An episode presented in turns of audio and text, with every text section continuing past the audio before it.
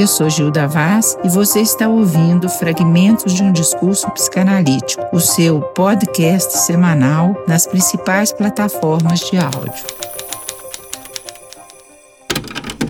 Nosso episódio de hoje tem como título Desejar para tocar a vida. Em psicanálise, falamos muito do desejo e receio que ele fique só no discurso, o que já seria um grande passo, pois só há discurso se houver uma causa que o acione e o mova. Então, de alguma maneira, o desejo já está ali se insinuando e presente. Freud já havia ressaltado em sua teoria a estrutura do desejo que Spinoza formulou como a essência do homem. Freud também aponta para as pulsões como a fonte do desejo.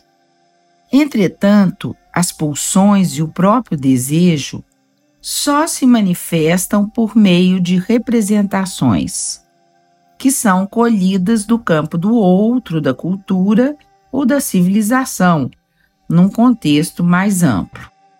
Por isso, o conhecido aforismo lacaniano: o desejo é o desejo do outro.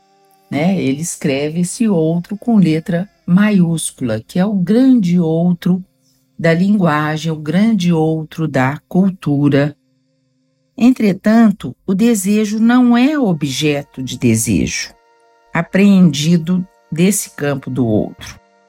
A gente sempre tende, né, a relacionar o desejo com um objeto. Desejo disto, desejo daquilo. O desejo, ele antecede a própria conexão com esses objetos do campo do outro, que são reconhecidos e nomeados pela linguagem. Antes que pudéssemos nomeá-los e falar, ele já estaria lá, antes mesmo de termos acesso à linguagem.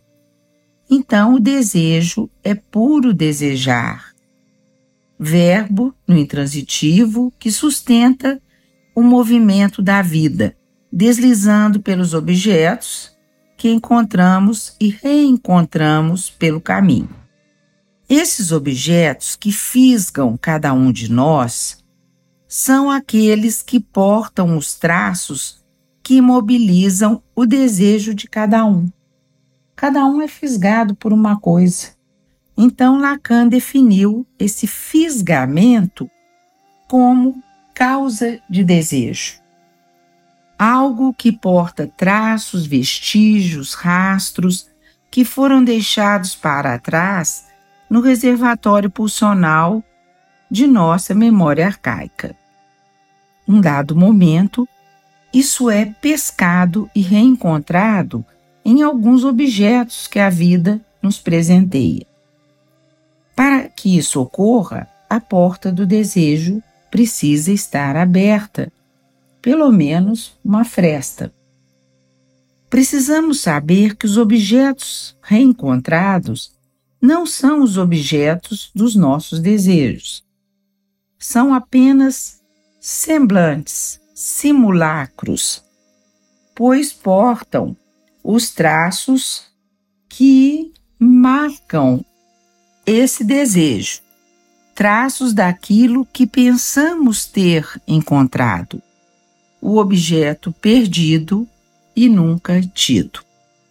Por vezes nos iludimos e queremos moldar os objetos de desejo para que se tornem exatamente aquilo que queremos. Isso é impossível e também acaba sendo a causa de toda a infelicidade do mundo. Querer fazer dos nossos objetos, daqueles objetos que desejamos, uma propriedade nossa. A relação é impossível, porque não há completude e o outro será sempre um outro com sua diferença. Conjugar o verbo no transitivo é saber disso e manter sempre a fresta por onde ele possa circular pela vida fora.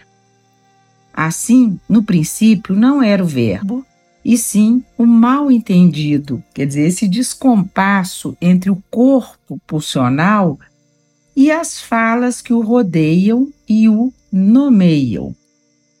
Ora, nem sempre, né? Vamos pegar aqui o exemplo do bebê. Às vezes um bebê está chorando. Nem sempre ele está chorando de fome. Mas muitas vezes isso acaba sendo interpretado como fome ou como frio, como calor, e a resposta que vem acaba atendendo aquele choro e como se aquele choro fosse choro relacionado a essas coisas. Muitas vezes é um mal entendido, mas dá-lhe mamadeira, agasalha o menino. Muitas vezes quando dá o seio, ainda tem mais chance de acertar, pois pode ser só um desejo de aconchego. O bebê também é rodeado de vozes e permeável às tonalidades, ritmos, intensidades, pois os ouvidos são o único órgão que não tem esfíncter, portanto, não se fecham à voz do outro.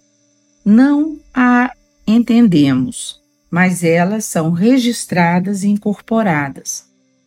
Mas vai chegar o momento em que tudo isso será nomeado e interpretado pela linguagem.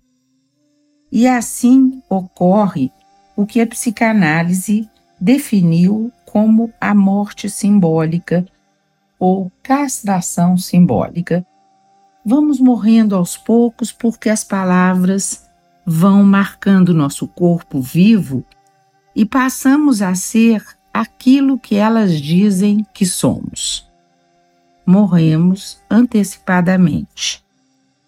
Como dizia o Freud, ele estava morto e não sabia. A linguagem, ela vem rodear esse morto como num velório. Desculpem, né, a forma de abordar isso, mas afinal, a palavra é a morte da coisa. Quando digo copo, não preciso estar na presença de um copo. Ele pode nem mesmo existir ali. Me lembrei aqui de Sisek, em seu livro Sofrimento de Deus, que ele fala de duas tristezas. Uma que decorre da vida natural do próprio nascimento e separação do corpo da mãe, e outra que é a de ser nomeado incluído na lei simbólica, ou seja, subjugado à linguagem. Podemos avaliar os efeitos de um mundo povoado e inundado pelas interpretações, como o nosso mundo de hoje. Pensando que nossos espelhos são em grande parte deformados, embora referentes, o encontro faltoso pode abrir espaço para o desejo. Esse fato de não nos reconhecermos nos nossos espelhos já é uma grande coisa, porque já abre espaço para o desejo, para a questão, para a pergunta, para o movimento. E é sinal, então, que ainda temos saída e que o desejo é vida.